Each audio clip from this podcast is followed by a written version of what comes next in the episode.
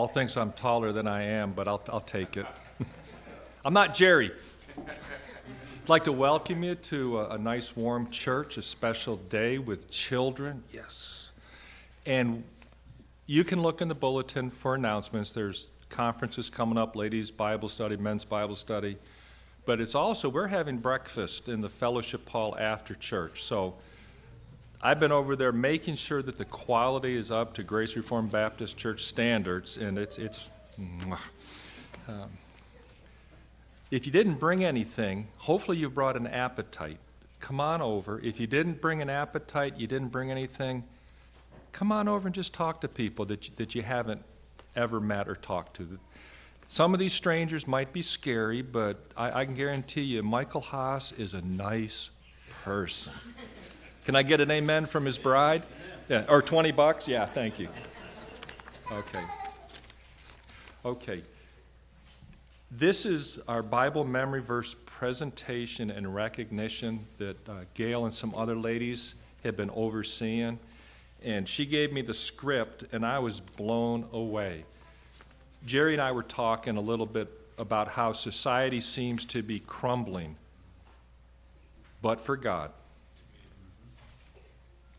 but for this church. We're a little tiny church. We don't have smoke in a rock band or anything like that, but we have the Word of God.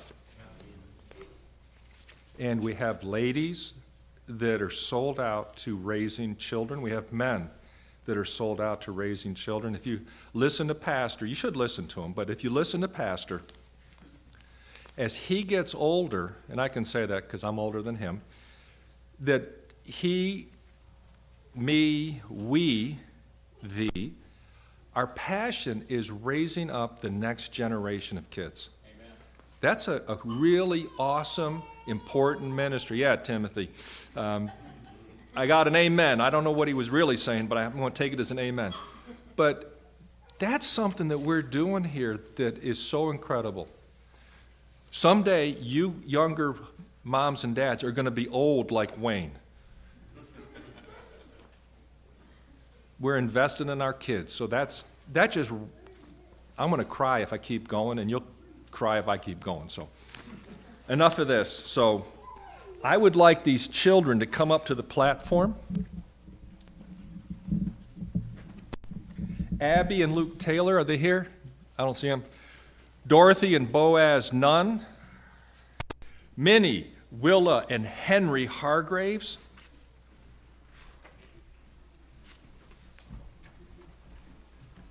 Mary, James, John Meyer.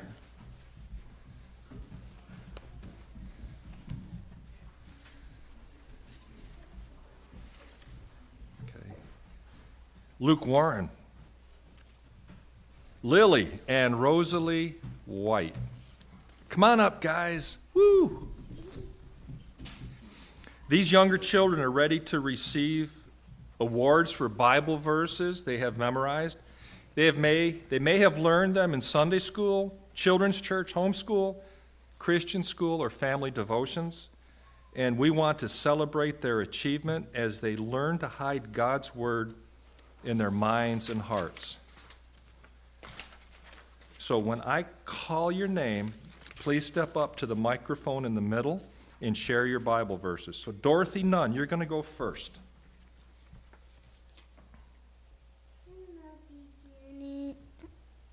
Cyrus. In the beginning was the Word, and the Word was with God, and the Word was God. And pre- the same was in the beginning with God.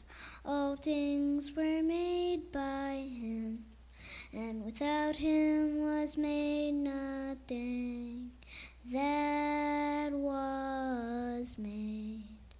In him was life, and the life was the light of man. And the light shineth in the darkness, and the darkness did not comprehend it. There was a man sent from God whose name was John. This man came for a witness to give testimony of the light so that all men might believe through him. Very good. And rumor has it that Dorothy knows this in Latin also. So, the next children are Mary, James, and John Meyer are going to go up to the microphone and share their verse. Train up a Train up a child in the way he should go. Even when he is old, he will not depart from it. Proverbs 22, verse 6. All right, very good.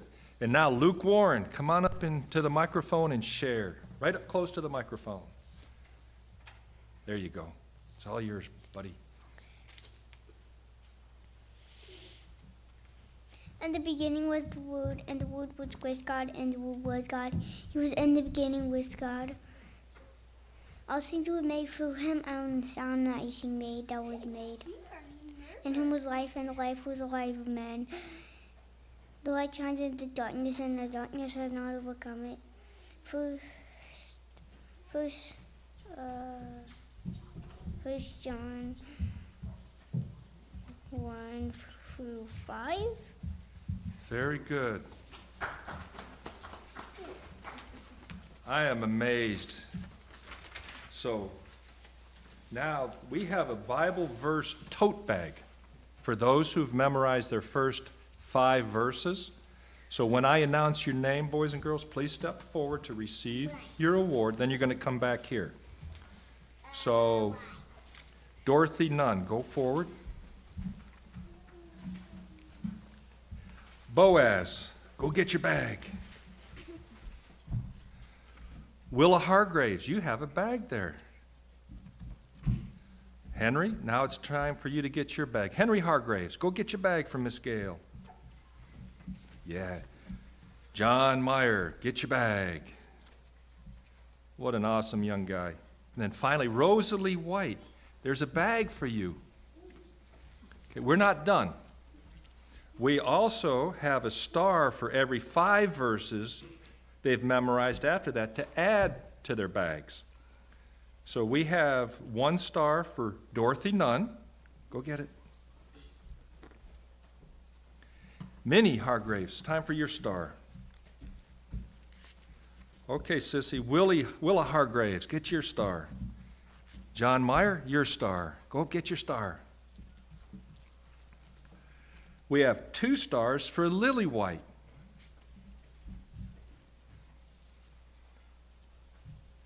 We have six stars for Mary Meyer and James Meyer. James, go get your star. Now, here's an awesome one. Not one, not five, not 10, not 11, 12, 13, or 14, but 15 stars for Luke Warren.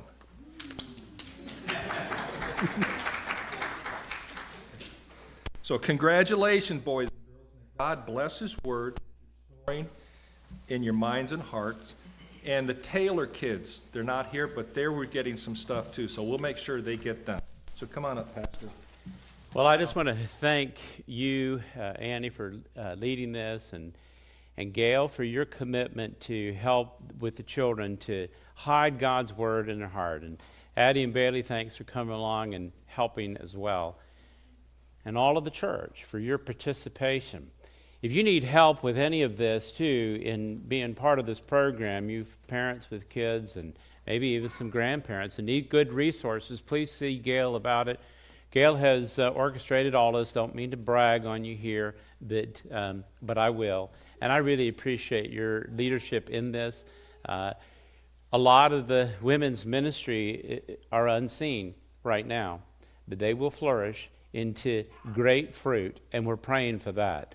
You know, in the text, I just put a, I won't read it all, but you can look in your um, cover of your worship folder. I put a couple passages of scripture, one from the Psalms that talk about children being a heritage of the Lord and like an arrow that is uh, with us for a, little time, the stewardship which we have, point it, direct it in the right direction, let it go. And I can't think of a better thing than to encourage them to hide God's word in their heart. I'm going to have the elders come forward because we want to pray in solidarity. We pray all the time uh, for your children. You guys come on up and stand behind them, if you will. We want to pray. I want to let you know that your elders are praying on a regular basis for these children, that they might uh, come to faith in Christ, confess Jesus Christ as Lord, and continue in that faith. We're, we're going to pray that they all come to know Christ and live for Christ. We will do this together. You have a significant part, each person, those who are the parents, the grandparents, uh, uh, and all of those within the church and the community as we gather together to provide both an example of what it means to follow Christ and then encourage them along the way. And I want to thank you for your participation in the various ways that you do it uh, you, in this uh, unseen service to Christ. But we'll pray for that fruit to be abundant in time. Let us go to the Lord in prayer. Father, we come to you in prayer, and particularly for these children that you have given the stewardship to, to their parents. Really, for such a little time. Before long, they will be off and gone. But I pray that they would be going along the right path, the path that leads to life, the path of truth that is in Christ Jesus. I pray that you would take this word that they have hidden in their heart, that they have treasured, that it would be a treasure that it will come to them and f- that lead to flourishing in their life. I pray that you would protect them from the evil one who would want to snatch this away, Father. I pray that you will develop this in their life and may we participate in the various ways in which we do to encourage growth in Christ. I pray, Father, that you will save everyone. May each one confess Jesus Christ as Lord. May it not be an external confession, but an internal one, a change of the heart, Father, change them all. And I pray that one day we'll be able to hear their testimony in baptismal waters when they confess Jesus Christ as Lord and express that before you and your saints in these very waters. I pray, Father, that they would continue, continue in faith and be a light to the nations. I pray that you would make this community even stronger in faith through the foundation of those that have laid that great truth here and that is being built on by the generations to come. Bless them, keep them, make your face shine upon them, and may the glory of your grace be manifested not just this day, but in all the days ahead. I pray this in Christ's name. Amen. God bless each one of you. Great job.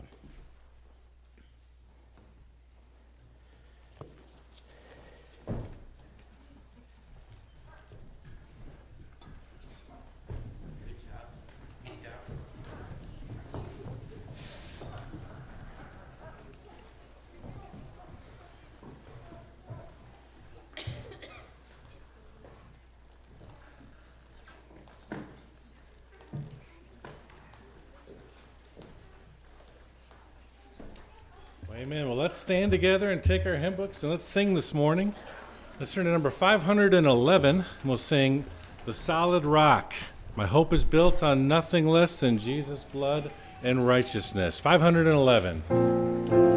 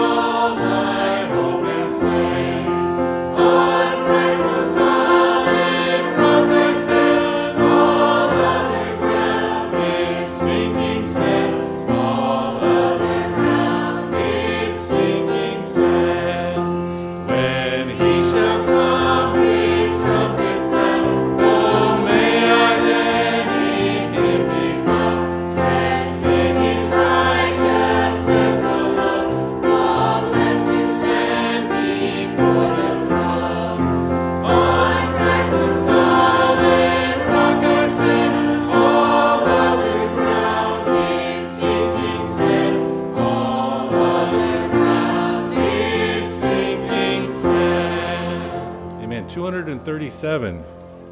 I stand amazed in the presence of Jesus the Nazarene and wonder how he could love me, a sinner condemned unclean. 237.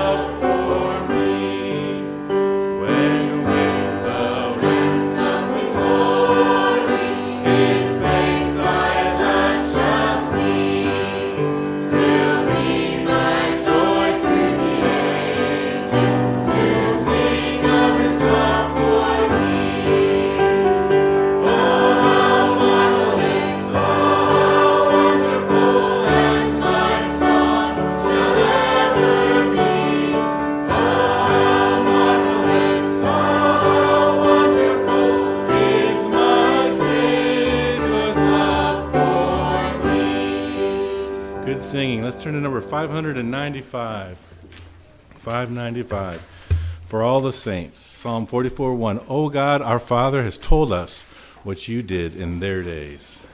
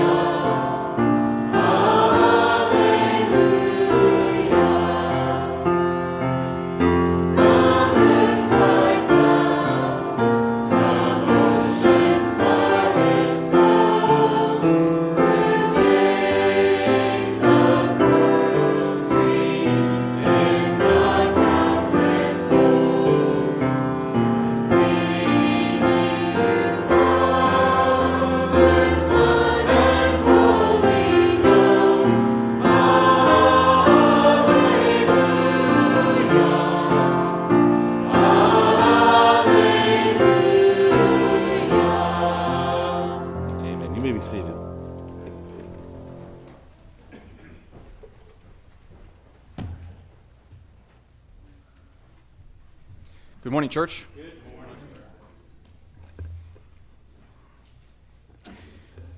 morning. Our scripture reading today is Acts 24, 1 through 21. Uh, that's page 933 in the Pew Bible. Again, that's Acts 24, 1 through 21, page 933 in our Pew Bibles. This passage details Paul's third defense regarding his arrest that occurred in Acts 21. His accusers, which included the high priest and others among the Sanhedrin, were led by a man named Tertullus, who was likely a Hellenistic Jew, familiar with Roman law, possibly a lawyer. Paul, in his defense, identifies himself as a follower of the Way. This was the original self appointed name for Christians, based upon Jesus' description of himself as the way, the truth, and the life, through whom is the only way to the Father. Amen. Let's go to Scripture. And after five days, the high priest Ananias came down with some elders and a spokesman, one Tertullus. They laid before the governor their case against Paul, and when he had been summoned, Tertullus began to accuse him, saying, Since through you we enjoy much peace, and since by your foresight, most excellent Felix, reforms are being made for this nation, in every way and everywhere, we accept this with all gratitude. But to detain you no further, I beg you in your kindness to hear us briefly. For we have found this man a plague, one who stirs up riots among all the Jews throughout the world and is a ringleader of the sect of the Nazarenes. He even tried to profane the temple, but we seized him. By examining him yourself, you will be able to find out from him about everything of which we accuse him. The Jews also joined in the charge, affirming that all these things were so. And when the governor had nodded to him to speak, Paul replied, Knowing that for many years you have been a judge over this nation, I cheerfully make my defense. You can verify that it is no more, not more than 12 days since I went up to worship in Jerusalem, and they did not find me disputing with anyone or stirring up a crowd, either in the temple or in the synagogues or in the city. Neither can they prove to you what they now bring up against me. But this I confess to you, that according to the way, which they call a sect, I worship the God of our fathers, believing everything laid down by the law and written in the prophets. Amen.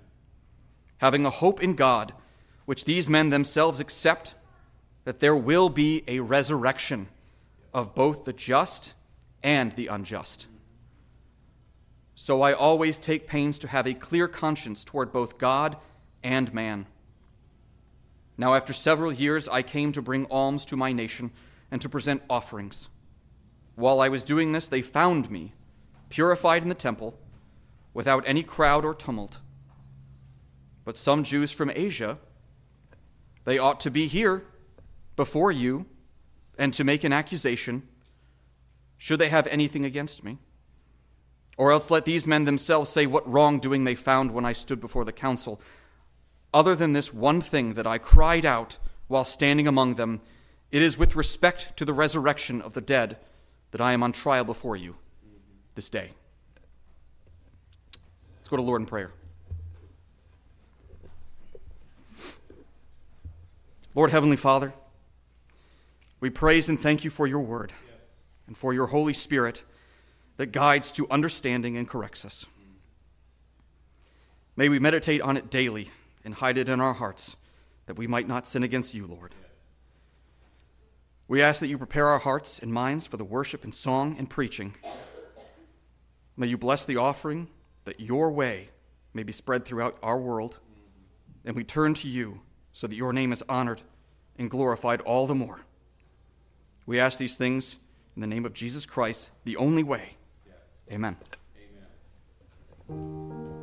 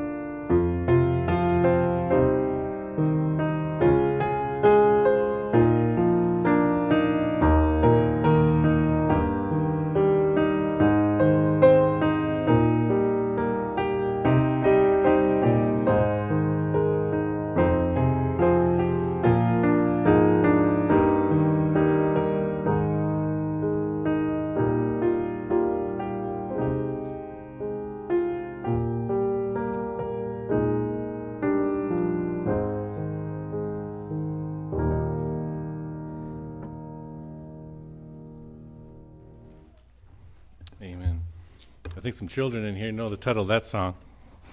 Well, let's stand once more and let's turn to number 620.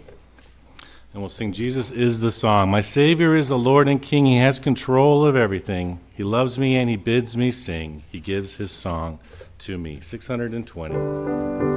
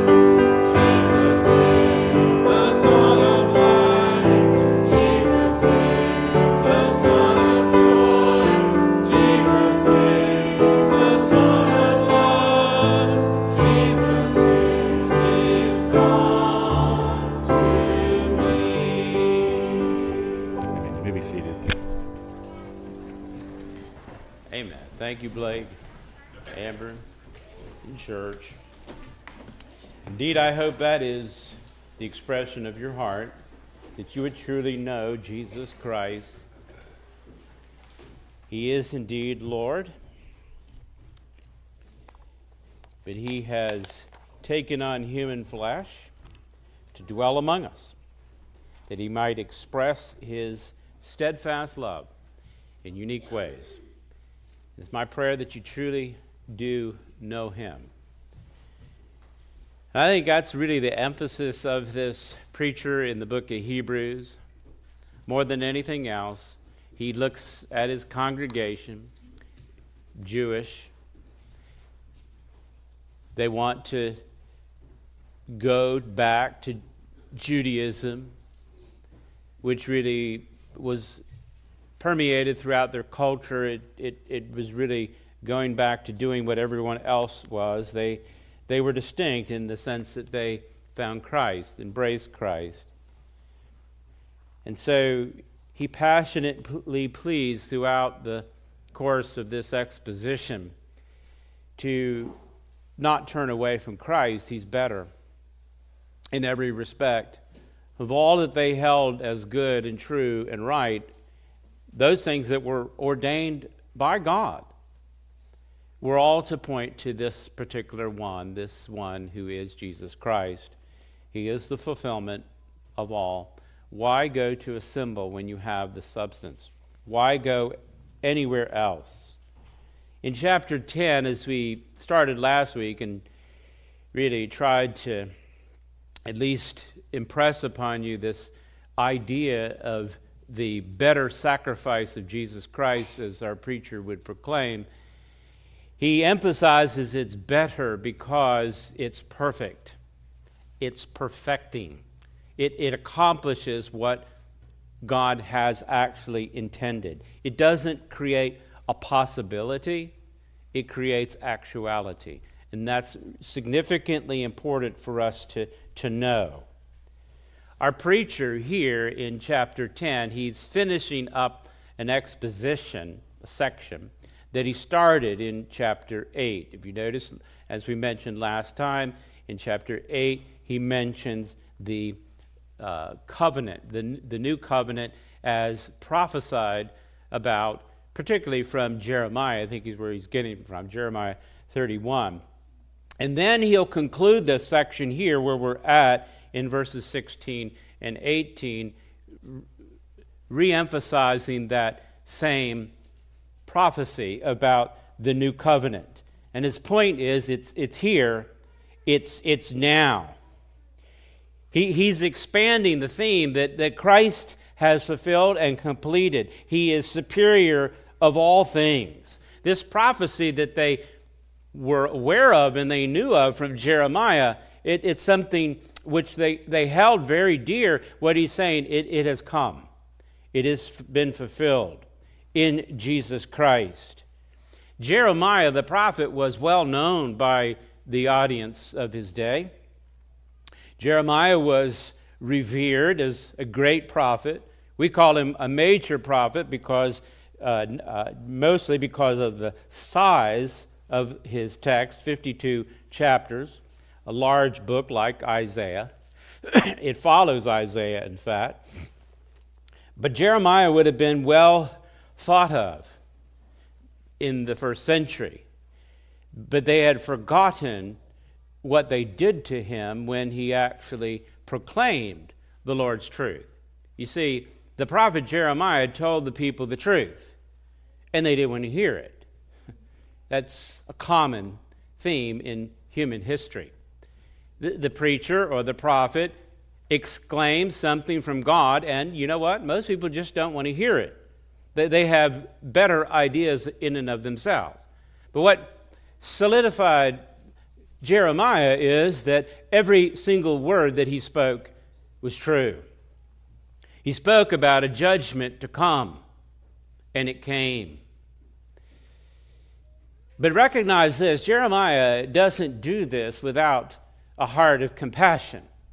He speaks the truth, but he does it in great love and, and, and pleading. And in fact, I, when I thought about it, I said, well, at least I'll, I'll just quote a little section here for you from Jeremiah chapter 2 as it, as it begins. Here, he is proclaiming what God says to the people. And remember, the preacher in, in Hebrews, eh, his audience knows this all too well. Okay? This is part of their history. They, they have this prophecy, they have it written down. And a lament here from God Himself is proclaimed by Jeremiah in Jeremiah chapter 2. I'll just read it for you. And here's a challenge Has the nation changed its gods even though there are no gods? That's verse 11 of chapter 2. And, and what he's saying is the same kind of thing that that the preacher in Hebrews is saying. You're going to go to ritual and not the reality? Are you changing your God? You can hear the same thing. And listen to the plea from Jeremiah, who has been characterized as a weeping prophet. He's weeping out the very words of God in compassion. Yeah, he's going to give them judgment, but listen to the tone in which it's given. But my people have changed their glory. That is the glory that God gave them. If, if you're in Christ, you have been given the glory of Christ. Where would you go? Would you change your God and go somewhere else? And here's the analogy he gives it, it, it is you would you go to something that doesn't profit? And verse 12, this is God speaking through the prophet Jeremiah. He says, Be appalled, O heavens, at this. Be shocked and be utterly desolate.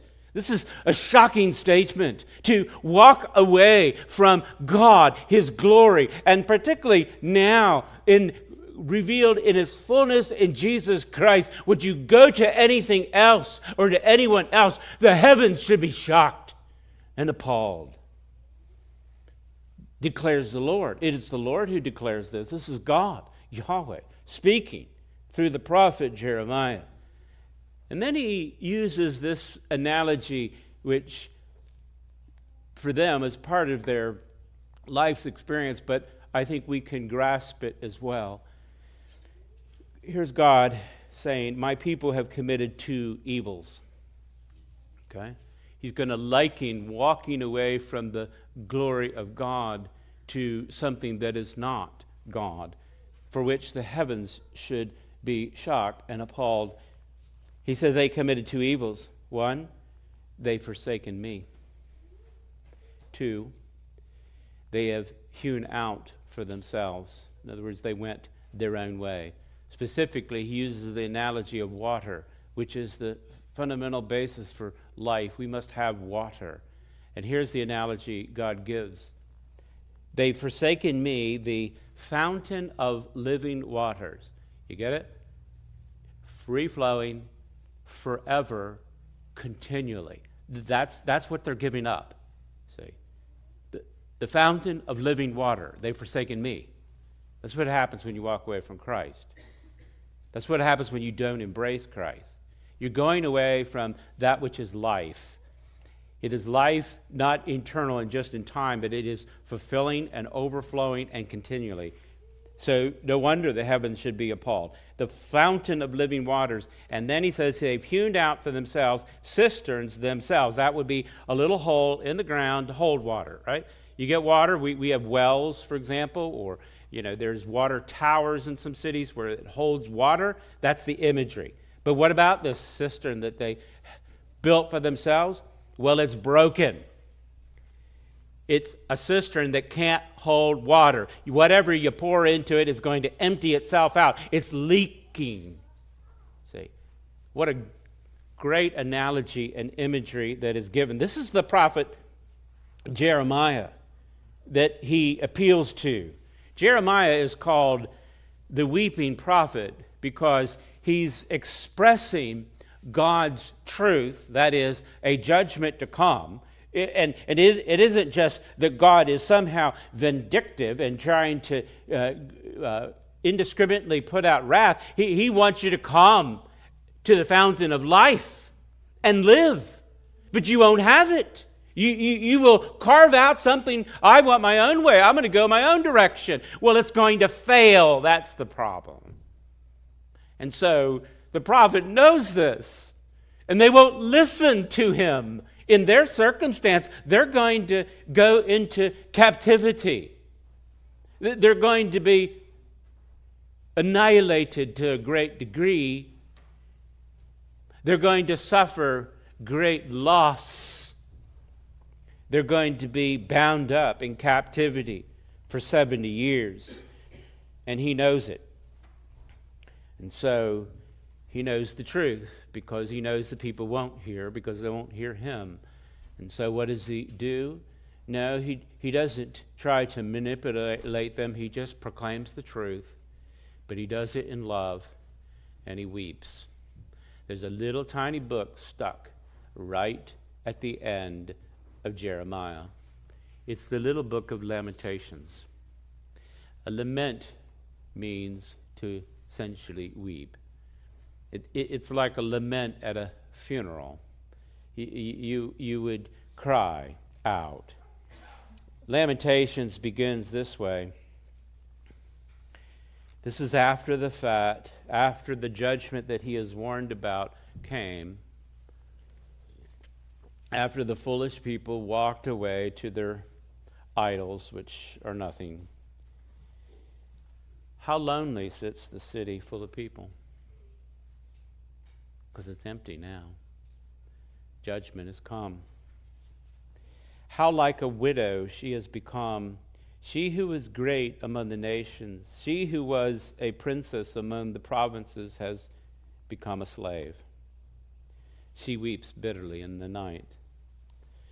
With tears on her cheek, among all her lovers, she has none to comfort her. The, the lover imagery is this going after someone other than God, right? it's, it's imaged as Israel portrays the wife of God going off for another suitor, another one that is empty and broken, not one that would give life and flourishing. All her friends have dealt treacherously with her. They have become her enemies. Judah, that's who he's speaking of, the southern kingdom, has gone into exile. And because of affliction and hard servitude, she, she dwells now among the nations, but finds no resting place. Her pursuers have all overtaken her in the midst of her distress. the roads to, to Zion, that would be Jerusalem, they mourn. For none come to the festival, and all her gates are desolate. This is Jerusalem being destroyed. Her, her priests groan, her virgins have become afflicted, and it is abused. She suffers herself bitterly. Her foes have become the head, her enemies prosper, because the Lord has afflicted her for the multitude of transgressions. All, all of that was deserved, all of that was foretold. forsake me, abandon me, and, and you're going to receive the wrath. And they received it. Her children have gone away captives before the foe. Jeremiah warned about all that, and they were all too familiar with it. But he was right. Judgment did come, and he did so in looking back on it in great lament, and so did the people. But you know, there is a positive thing about all of that, and that even in the midst of this, there's hope because God is the same yesterday and today and forever. And God is always merciful, loving kindness. He doesn't want to bring you to judgment, He wants to bring you to life. But you won't have it. You take something a lot lesser, something that even comparatively couldn't be, even compared. And so all of creation then is, is appalled essentially. In the middle, right in the middle of this lament, and by the way, it's approximately in the exact middle of the Bible. Read the Lamentations for yourself, and you'll come across this in chapter 3. I'll read it for you. But this I call to my mind. He's in the midst of despair about people walking away from God and receiving the judgment that is due. He says, This I call to my mind, and I have hope. There is hope. Why? Well, what hope does he have? That everything's just going to get fixed? They just have to deal with this for a little while and they're out of it? No. It's because of the steadfast love of the Lord never cease. If you never get anything, get this right here. Chesed is the word for steadfast love. It, it, it is hard to translate. It just it means an, an incredible, faithful, gracious, merciful, patient, all of these virtues wrapped up in, in, as an expression of what love is. We have a hard time translating it. But one thing's for sure it's the perfection of God expressed in his compassion it never ceases, okay? It, it exists right now, and you can have it. Go to Him, the fountain of living water. His mercies, He'll say, never come to an end. What? What's mercy? Not, not giving them what they deserve. He, he sent this prophet to tell them, to warn them. That, that's compassion. That's steadfast love. And even in the midst of it, He's in the midst of it, the lonely city. God is still about restoration and calling for repentance and return. Come and live. Why would you die? That's the point. His mercies never come to the end, His mercies are here right now. He says, They're new every morning. Great is your faithfulness. we have a hymn about that. Great is thy faithfulness. Yeah. May that come to your mind. The Lord is my portion, he would say, says my soul, Jeremiah. Therefore, I will hope in him. The Lord is good to those who wait for him, to the soul who seeks him. It is good that one should wait quietly for the salvation of the Lord. Here he has the, the gospel. Well, this preacher is reminding them of that through his exposition of the new covenant, the, the promise of God that he would bring about salvation undeserved, unmerited. He would grant his mercy because of his steadfast love and his great faithfulness. Let's read it in its context. I'm only going to touch on verse 1 again, and we'll see what we can get through today. But I will go ahead and read it in context because of what I want you to see, in, I'm in Hebrews chapter 10. We'll focus on verse 1, we'll touch on verse 14, but I also want you to see the new covenant repeated. That is the salvation that he's talking about in 17 and 18. So let's read the text.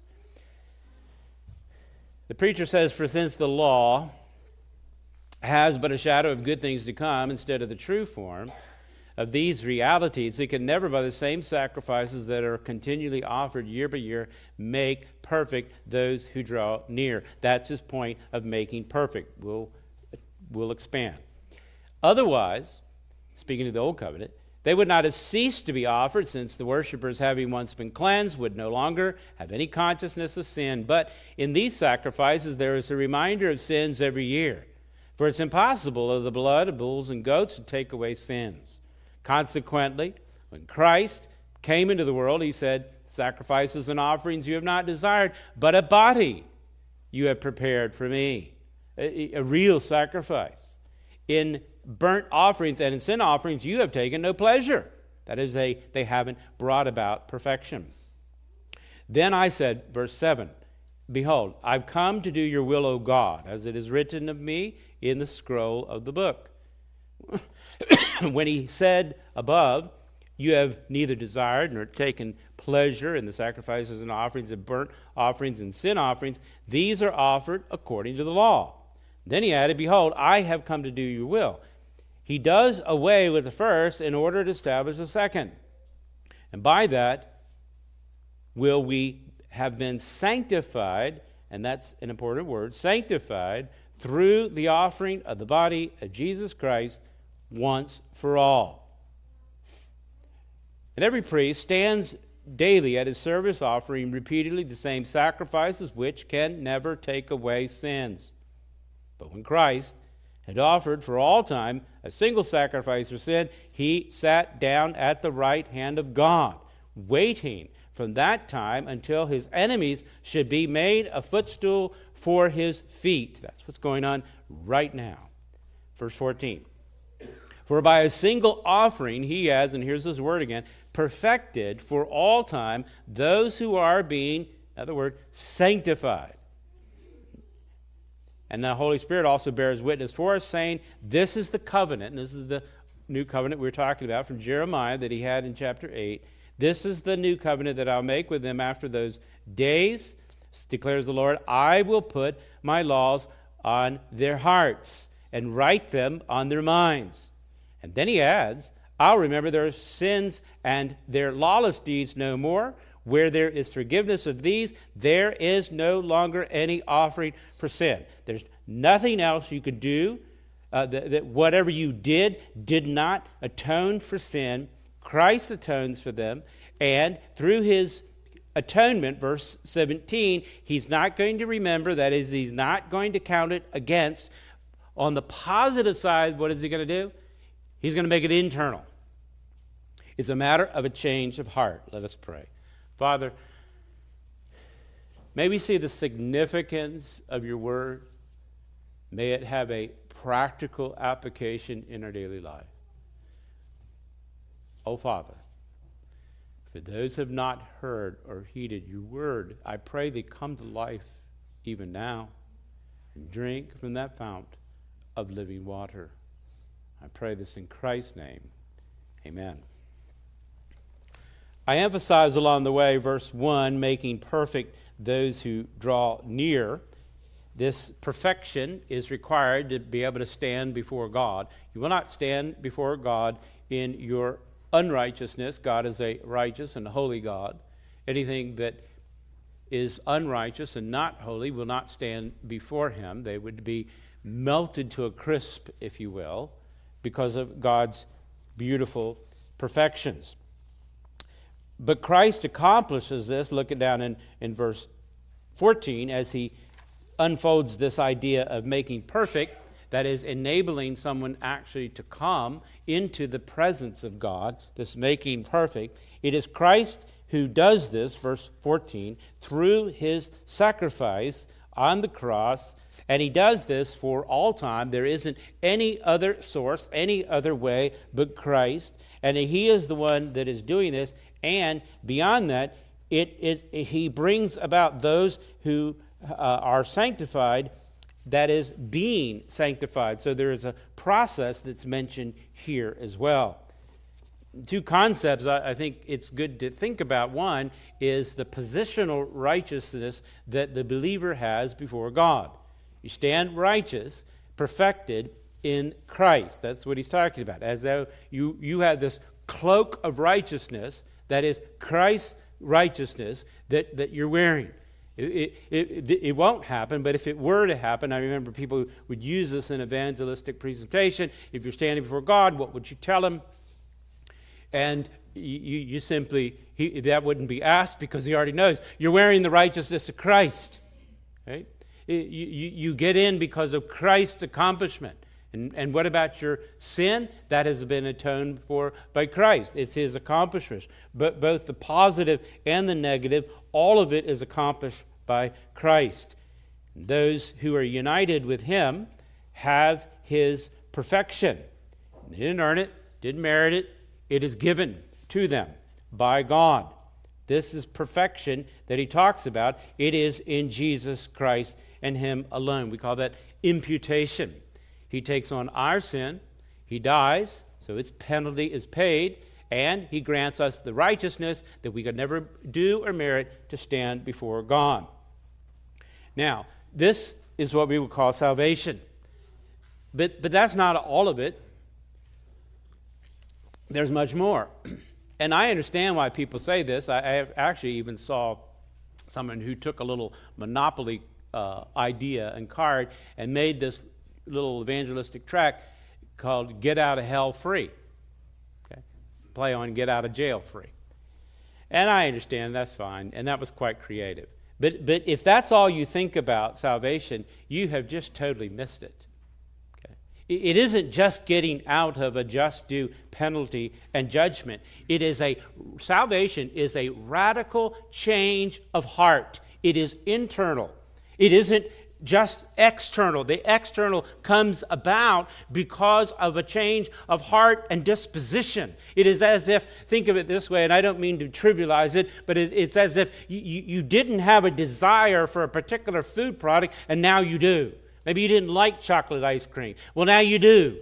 Right? So, so you eat it not because you have to eat it, it's because you want to eat it. Your want to has been changed. And that is this distinctive thing in the Christian life. And, and parents, when these little children were preaching the word to them, we're hiding God's word in their heart, just challenge them to, to see about an internal response to that great truth. Yeah, keep sowing those seeds. Sow them very deep. But you're going to just plant and water, but God will give the increase. So trust Him for it. And ask them to examine their own heart to see if they're in the faith. In verse 16 of the same chapter, see, he, he, he emphasizes that once more. He says, the covenant that he's going to make, verse 16, I'm in Hebrews 10 I will make with him. he's quoting from Jeremiah, after those day, days declare the Lord, I will put my laws where? In their hearts and write them on their minds. Where was it? It was on a, and nothing wrong with it, but it was on a tablet. Okay? It was written down, and then they copied it and they put it in the scroll. So it's external, it's written. All of the things that they were prescribed to do that they were doing, those are all external. They, they come, they show up, they do, they give, they participate, they do all the things that they're supposed to do, which they are supposed to do, but all of those are external. They're not internal. Okay?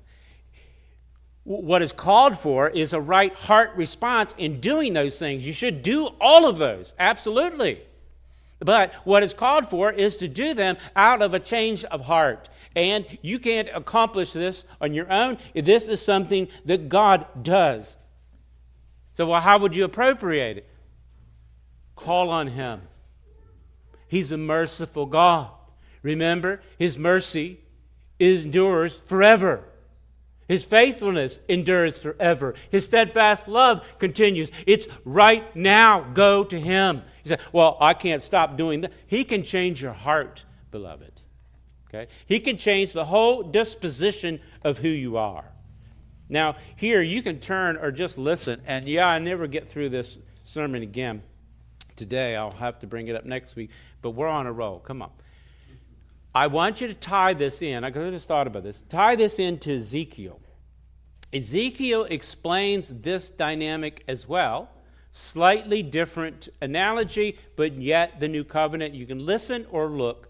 Ezekiel, Isaiah, Jeremiah, Ezekiel. Ezekiel 36. He talks about the same new covenant expresses it a different way. This is the dynamic of what Christ has fulfilled in the life of the believer. He says, I will, in verse 25 of Ezekiel 36, I will sprinkle clean water on you, and you shall be clean from all your uncleanness and from all your idols. I will cleanse you. Notice clean, clean, clean, and clean. Four times mentioned there. And by the way, if you've ever been confused when Jesus talked to the uh, Nicodemus in John chapter 3 about being born of the water and the Spirit, this is what he's talking about. Okay? Nicodemus knew he was a ruler in Jerusalem. He knew the law. He knew Ezekiel. He knew Jeremiah. All of this was something he knew very well. This is what he's talking about a supernatural cleansing and a change of heart. He says, You, in, in Nicodemus in John 3, he says, You cannot even see the kingdom of God unless you have been born from above. Anothen. It means again and above. Both concepts are true there. There has to be a supernatural awakening. And by the way, I didn't mean to get into the exposition of John 3, but if you keep reading through it, he'll explain what it means to be born again. Uh, Nicodemus is thinking externally. He says, No, it, it's not that. It's an internal change of heart. And then Jesus uses the analogy of the wind. It's like the wind. You don't know where it came from, really, technically. And you don't know really where it's going. What do you know? You know its effects. You see the leaves blowing. You see the trees bending. In other words, there is a response to it. Right? And this is how you'll know if you're born again or born from above, because you'll have a different response. The response doesn't bring about the life, you can bend a twig or a, a, tree branch all you want. That doesn't mean it's alive. And you bend it enough, it's going to break, no wonder, because it's not alive. Back to Ezekiel. This is a supernatural cleansing. He's just using a slightly different way to express the same thing. You're going to be, and I, but I, what I put in there here was think about this. You're, you're going to be clean. You're going to be, and we have a word for that, sanctified, made holy. But who's doing it? It's God. It's His work that accomplishes. You're going to be clean, clean, clean, clean. And I will then, in other words, I'm going to atone for all your unrighteousness. And then positively, I, verse, excuse me, verse 26, I will give you a new heart and a new spirit within you. That's what I mean. It's a change of heart, a change of disposition. This is really heart surgery. This is not something that depends on you, it depends solely on God in His dynamic work to change the heart. You can't do it. Then he adds this analogy I'm going to remove the heart of stone. That, that's the imagery there. What you had was something that was dead, inoperable, not functionable. It, it's pretty much gone. Lifeless is another way to describe it. No, no real way to then respond in, in faith and repentance and obedience. You can't do it on yourself. You're dead stone. He says, I'm going to then take that out and give you a, uh, from your flesh and give you a heart of flesh, that is, to give you life. A heart that's real, a heart that can respond. And then another way in which it's described or explained to further degree, you see that, verse 27. I'm going to then put my spirit, and in my text it's capitalized, and that's a right thing. I'm going to, listen, this is a promise.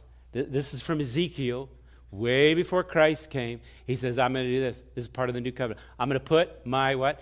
Spirit in you and cause you to walk in my statutes and to be careful to obey my rules.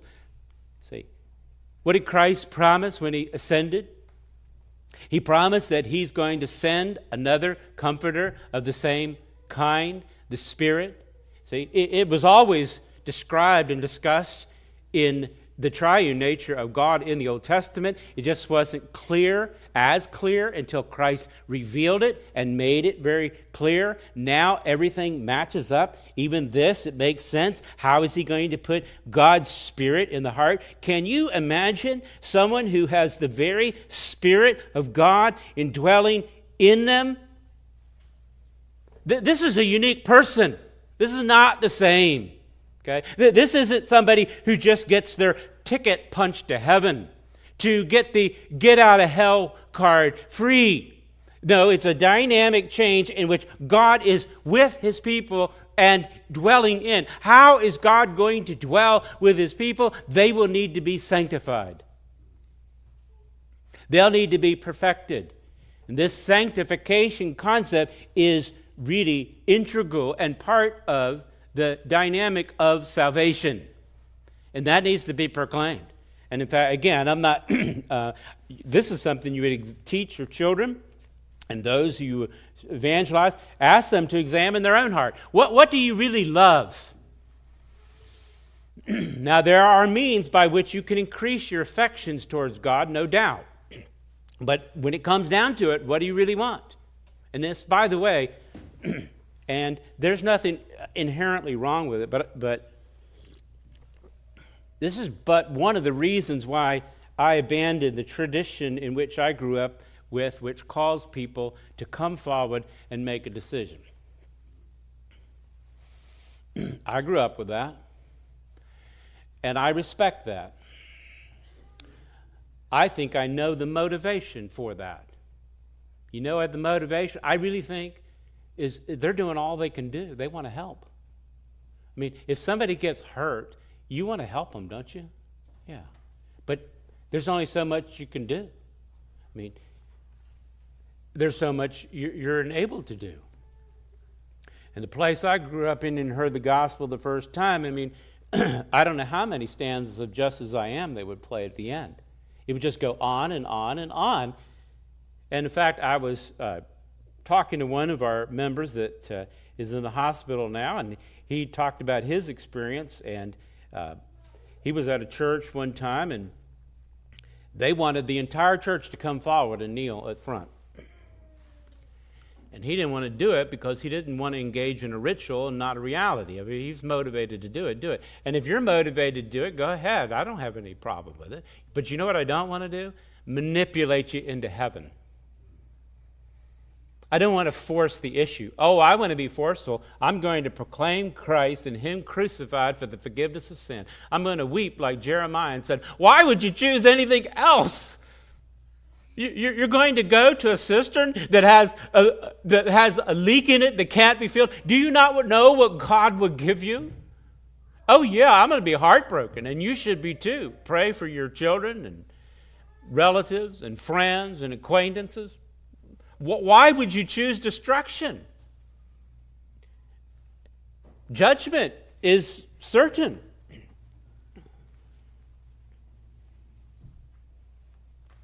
But just doing stuff, just engaging in the ritual of it in and of itself doesn't accomplish anything. And in fact, it may mask the real problem because people can really look good on the outside but not on the inside. Remember, Jesus dealt with that quite a bit with the Pharisees. He called them whited sepulchres. In other words, like a tomb that's painted, looks nice and pretty. You know what's inside? Not so pretty. Okay. It's a matter of the heart. I'm not suggesting you try to look ugly on the outside. But what I'm saying is what matters ultimately is what's going on inside. And that's between you and God. And again, I'm not pugning people's motives, but, but this is one of the tensions I deal with. I want to pray, proclaim Christ, but I, am not chasing after you in that sense, forcing you, twisting your arm, but I will plead, I will pray. I'll do it with great passion because this is, this is life, and any other choice is death. Notice here in Ezekiel, he says, That spirit that's in you, that change of heart, you know what it results in? You're going to then walk in my statutes. Walk means that is your way of life. That, that terminology is used a lot in the Bible. This is the, the walk, if you will. He's talking about a lifestyle. Not perfection, but direction. This is the way that you want to go. Oh, I want to follow God. And when I find myself misstep, I find myself out of step, off of the way, I want to get back on it as soon as possible.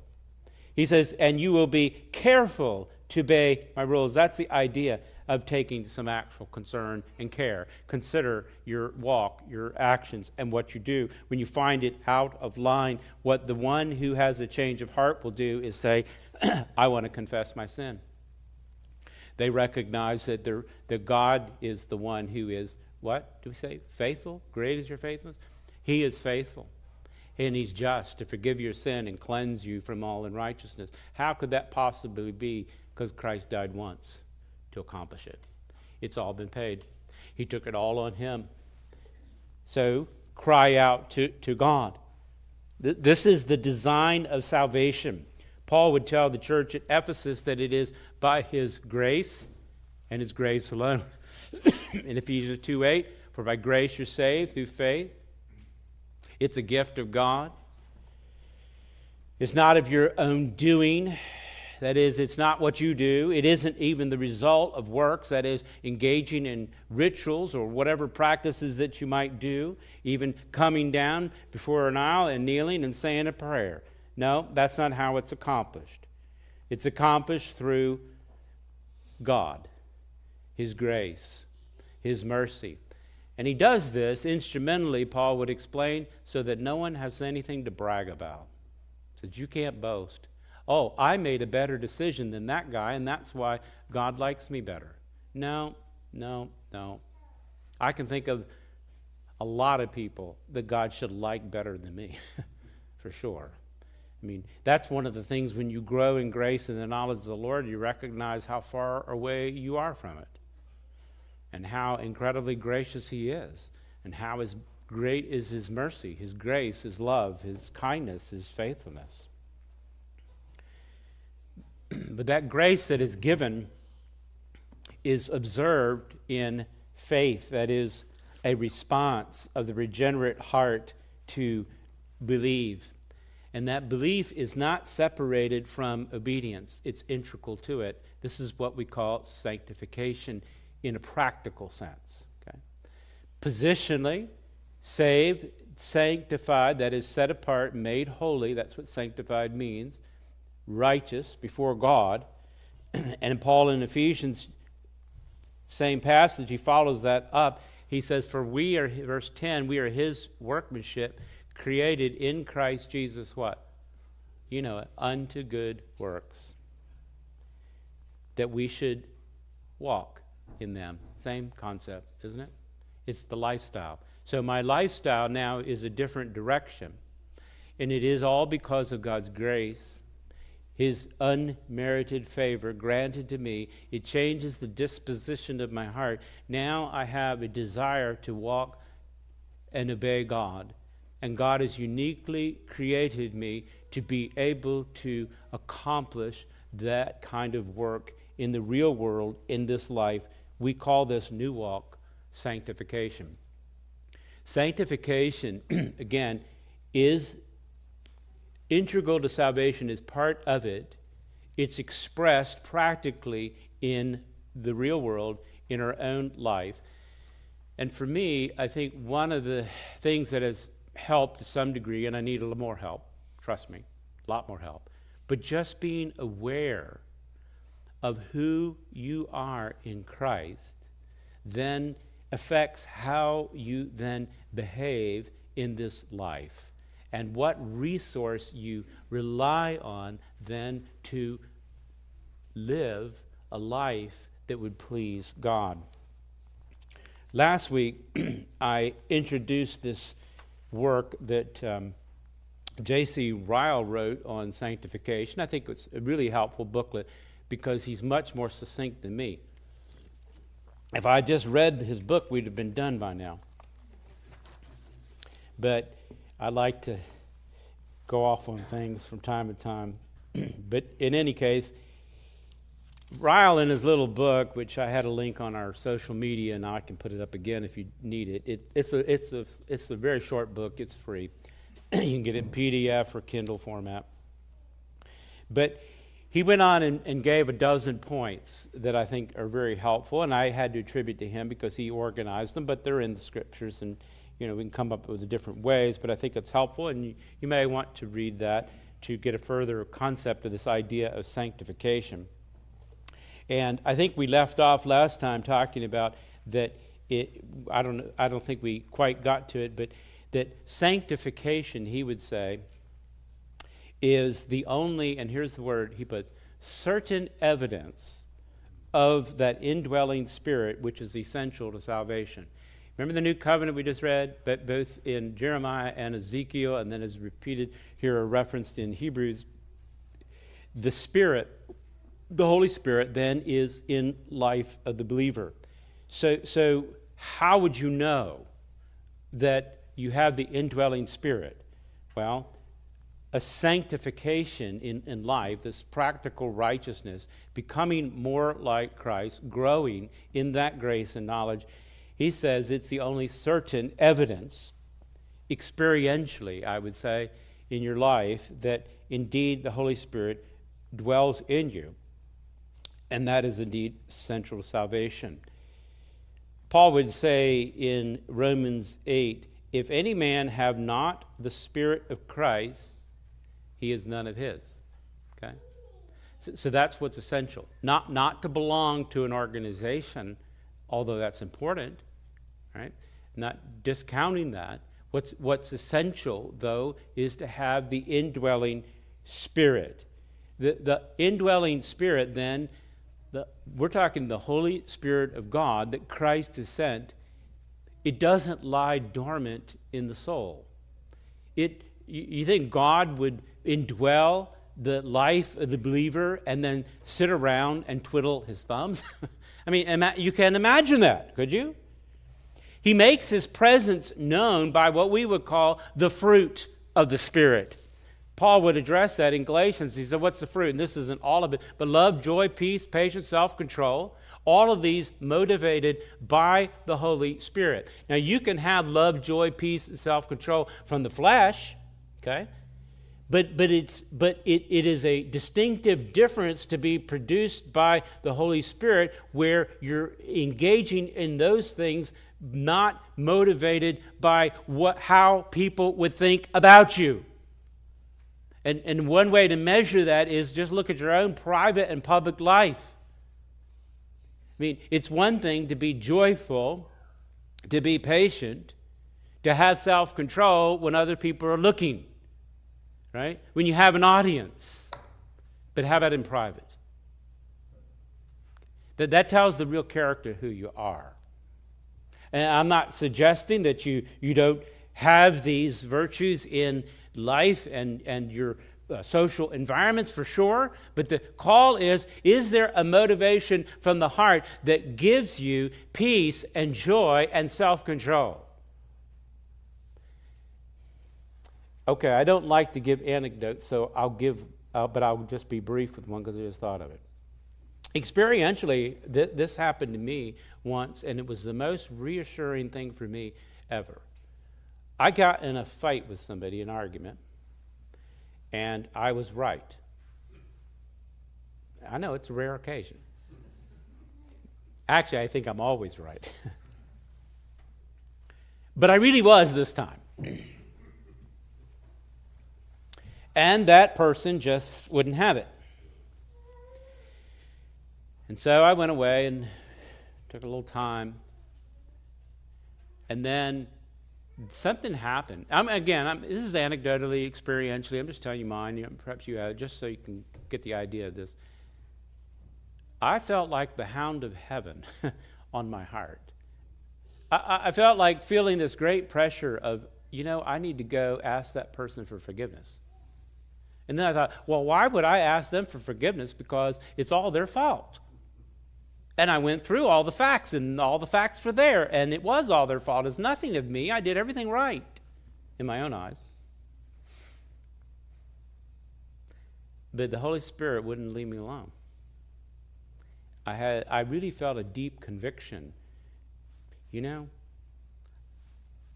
I don't know if I don't know if I am right in every aspect and and then try to justify my behavior. I just went to that person and told him I was wrong. That's a hard thing to say, isn't it? From the heart. I was wrong not just because I wanted to resolve a conflict, it's because God had worked on my heart. And by His grace, and this may not always happen for you experientially, but by His grace, that problem was immediately resolved. But you know what I got out of it? That, that caused me to think about this right now, this statement here. After that happened, I said, I see some evidence. As awful a person as I am, I see some evidence of the Holy Spirit working in my life to make me swallow my pride and to uh, assume responsibility and to seek restoration. Where did that come from? I assure you, experientially, at least for me, that wasn't the flesh, that was the spirit. And it's my prayer you'll experience that as well. As you grow in grace and the knowledge of the Lord, and, and, and be observant for it. Look, look for compassion, love, right? That, that it isn't otherwise deserved, and that you're, you're not doing so to get some sort of favor or response. You just do it because this is the character who you are changes everything. It'll take some time to demonstrate that in your life and to experience it in reality. And before I'm done with this section, I'll, I'll give you some practical applications on how to um, see more of that. But you know where it begins? It begins with regeneration, okay? a work of God in the heart of the believer the indwelling spirit, and look then for evidences of that in your own life. Ryle would say that all the next that the and this is very similar. Uh, this last point was it was the certain evidence, and then he says it's the sure mark of God's election, that is choosing you, that you would have that experientially in your life. There are some people that get caught up in this idea. Scripture is very clear about the concept of election. That is, God ultimately chooses those that come to Him. Ephesians 3, Ephesians 1, verse 3 Blessed be God and the Father of our Lord Jesus Christ, who has blessed us in Christ with every spiritual blessing in the heavenly places, even as He chose us in Him before the foundation of the world. So we call this divine election. That's what we mean by that. Instrumentally, the, the, the, it, it, the, how it, it is experienced in our life, our response to God and the gospel is belief, repentance and belief. But why? That's what we must do. But why does anyone do this? Well, Scripture is clear. He chose us in Him, that is in Christ, before the foundation of the world. And, and, and beyond that, in what condition did he choose the believer to be holy, blameless, and before him in love? Okay? That again talks about the position of the believer. Sanctification, that is, this expression by the Spirit of holiness in your life. Another way to characterize it is, is love, is a sure mark of that election.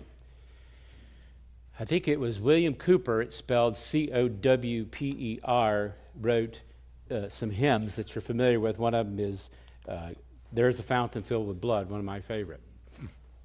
In his day, Cowper had struggled a lot with his, his own disposition and disbelief about God's chosen him, choosing him in, in election. And a lot of people did at that time. They spent a lot of time th- worried about this intellectually. Oh, am I one of the chosen? And maybe you've thought about that. You looked at your kids or you looked at your friends. Are, are, are you one of the chosen? You know, you're one of the elect. We, we don't operate that way. I think it was Charles Spurgeon preached, you know, God doesn't put a stripe down somebody's backs so we can lift up their shirt and see that they're marked. No. We preach Christ to every man and call every man to repent. And if they do, it is because God had chosen them before the foundation of the world. That's the idea. So, so you don't fixate on this. But some people do. I, I understand that. And, and they really worry about it. The, the, the issue really is giving God the glory for his salvation because we respond to his work and we recognize, oh, you know, it wasn't me, it was God all along who accomplished this. And Paul would tell this church at Thessalonica, and I, am running out of time, so I'll just read it for you. 2 Thessalonians 2.13. But we ought always to give thanks to God for you, brothers, beloved by the Lord, because God chose you as firstfruits to be saved. So, if someone is saved, God gets the glory because he chose. And then he adds this through sanctification by the Spirit and belief in the truth. This is how it's manifested. How would you know if you're elect, if you've been chosen by God? Do you fixate on it? No, you believe. You just respond in faith. And you believe in what? That truth. It, it is enabled by the Spirit. That's a capital S, Spirit, and they're correct here. It is the work of the Holy Spirit, and it is mediated through sanctification. That is, becoming holy. As these things are practically experienced in your life, in other words, you're putting away those things that we might classify as vices and expressing virtues in your life for the believer. This uh, can be reassuring to that very truth that God did choose you from the foundation of the world. And he had to choose me for the foundation of the world because he picked me out in life. If, if, if that was the case on what I did, I would have never made it from the very beginning. But back to my little uh, illustration or story, whatever, about Cowper. Um, you thought I lost my place, didn't you? Uh, Cowper struggled with this whole concept. And again, some people do, they get fixated on it. I, I don't. Uh, I, I know that everyone needs to believe. Everyone is called to repent and believe. Those that do, do so because of God's work in their heart. And so we praise Him. But Cowper really struggled with that. And he, I guess he just had a disposition towards depression anyway. And some people do. They struggle with that, and I, I, I understand. And it's doubly so when he learns a lot of theology, particularly this, and he's always worried. He was worried about, what if I'm not one of the elect? And, and he kept on, you know, examining all that he did. And, and it really fixated on him. You know, the guy that wrote uh, Amazing Grace, John Newton, he was his friend. You know what he told him to do? Go write some hymns about God. Focus on God. And together they wrote a lot of hymns. Some of them are still in our hymn book today. God moves in a mysterious way, his wonders to perform. It's a beautiful hymn that Cowper wrote as he expressed his relationship with God and focused in on him. And the more you grow in that grace and the knowledge of Him, it's expressed in your own trajectory of your life, your walk, so to speak. It changes direction and provides great assurance and creates a circumstance in which you respond in praise to God for the glory of His grace. Let's close in a word of prayer. Father, we're thankful for your word and the expression of truth. We're thankful for the work of Christ, who's perfecting those that, that you have chosen to be first fruits, to demonstrate what it means to be a child of God. I pray through the power of the Spirit we might indeed put to death the deeds of the flesh, and beyond that, by the Spirit, we might express that very fruit that is, that is produced by you. I pray you would grant to your people great satisfaction in your salvation and a great demonstration of it in all of our lives. I pray this in Christ's name. Amen. Beloved, here's where I don't force you to come down the aisle and make a decision, but I will call you to do so in your own heart if God has worked on your heart. If you have sin to confess, confess it to Him, not to me. If you're not sure about your salvation, Christ will save you even this day. Take a moment to think on these things. Respond to Christ in the way He has spoken to you. Take a moment now.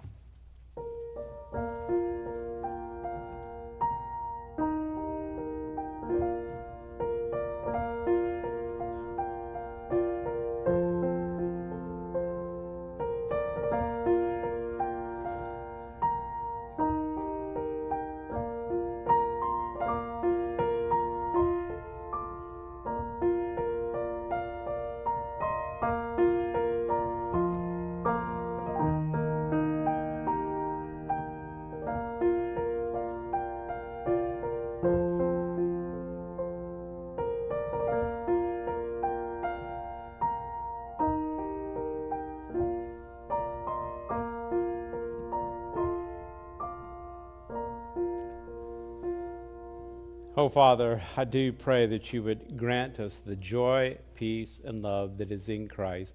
May it be expressed in our daily life. I pray this in Christ's name. Amen. All right, you know we're going to have to sing that one. Y'all want to sing that one too, don't you? There's a fountain filled with blood. What number? 224. 224. Let's stand together and sing this together. Again, thinking about these great truths will creates an, an environment rich in the expression of it.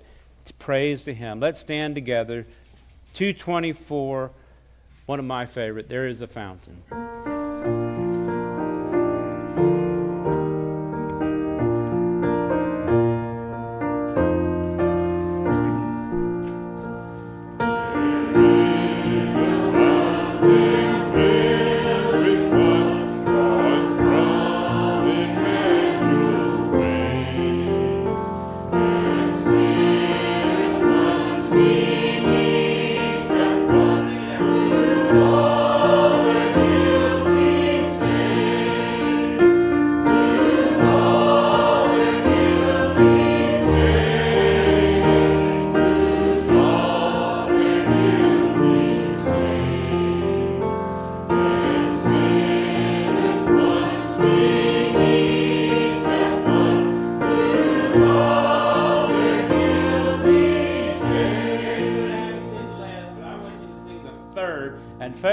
This to be saved, to sin no more. That is the perfection in Christ. Do you hate your sin?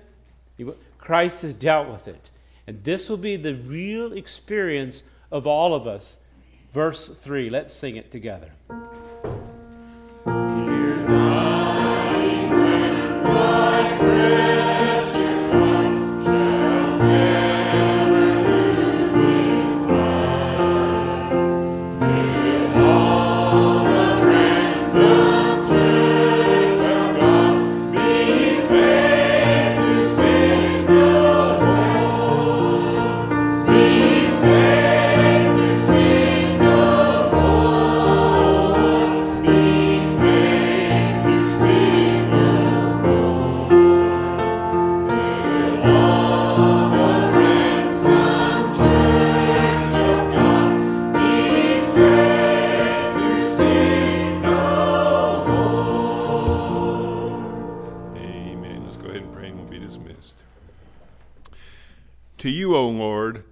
Lift up my soul. O my God, in you I trust.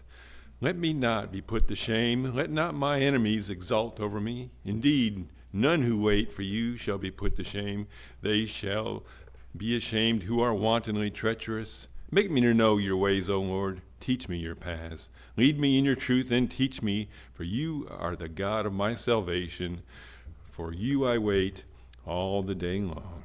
Gracious Father, we do pray now as we depart and go to the fellowship hall, Lord, that you would bless the fellowship around the table and the food that's been provided. Bless every uh, provider of food and the food to our bodies. We ask it in Jesus' name. Amen. You're dismissed. I've got a public service announcement for moms and dads. We have youth choir practice after the kids get a nice meal. So just uh, Amanda and Amber will probably call your kids out. Might be, well, it'll be sometime, depends how fast you eat, but just be prepared to go over to the apartment building to the youth choir practice room when they get you.